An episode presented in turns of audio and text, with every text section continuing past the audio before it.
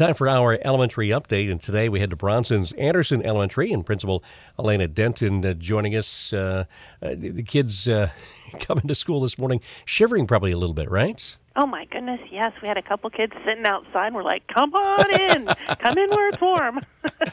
well, it, you really haven't had to worry about. It. You had a couple of snow days there, but you really haven't had to worry about the weather too much. But now, maybe in the next month or so, this is, uh, yeah, figuring out who goes out to recess and who doesn't, that kind of stuff, right? Absolutely. That takes a lot of time checking all the weather and making sure it's warm enough to send the kids outside, which yesterday it wasn't. all right, let's talk a little bit about what's going on with you guys at, uh, at the school. You've got a new grant that's helping you do some special stuff, right? Yeah, um, over our snow days, I got notification that we won um, a Set Seg grant, and we're going to use it to like um, make our brain break and our health walk in the hallway um, a little bit better and a little more exciting for kids. So we're super excited about that. So what are what are those two things then? A lot of times, you know, like, and we as adults do this all the time.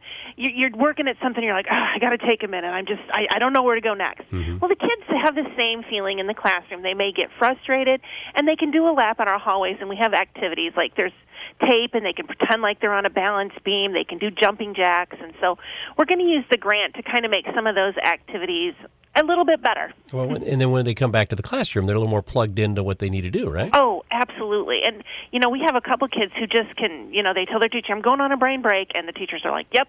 They do it on their own, and it's fabulous. We have other kids that we pull for brain breaks, but when they come back to the classroom, they're usually always ready to roll. Very cool.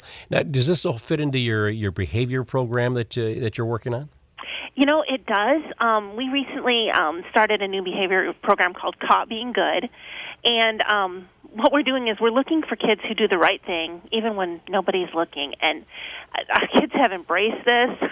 They're like they greet other kids. They they help kids if kids drop things. Um, and we're doing like monthly um, drawings for prizes. And what's really cool about this, yesterday we had our first drawing, and the winner, like one of the prizes, well, all of the prizes, they're community prizes. So you win something for your whole class, so that the students can be that see that when they're being good, everybody wins. So it's hopefully building some community. Very cool. Now, Anderson Elementary in Bronson's uh, kindergarten through second grade, so you've got uh, your kindergarten roundup here very shortly, right? Yes, um, in March um, on the 23rd from 5:15 to 7, we will be doing our kindergarten registration. So we hope a lot of people come out for that. All right. So what else is on the calendar for you guys coming up? Um, here in a few weeks, on February 23rd, we're going to do a family math game night, and that will be from 5 to 6. And hopefully, that'll be a lot of fun. We're going to have prizes, we're going to have refreshments. It should be a good time. All right. Sounds like a lot of fun stuff happening at Anderson Elementary. Yeah. All right. Elena, thanks for checking in. We'll talk soon, all right? All right, thanks. Bye. Elena Denton, the principal at Bronson's Anderson Elementary School, kindergarten through second grade, on this elementary update.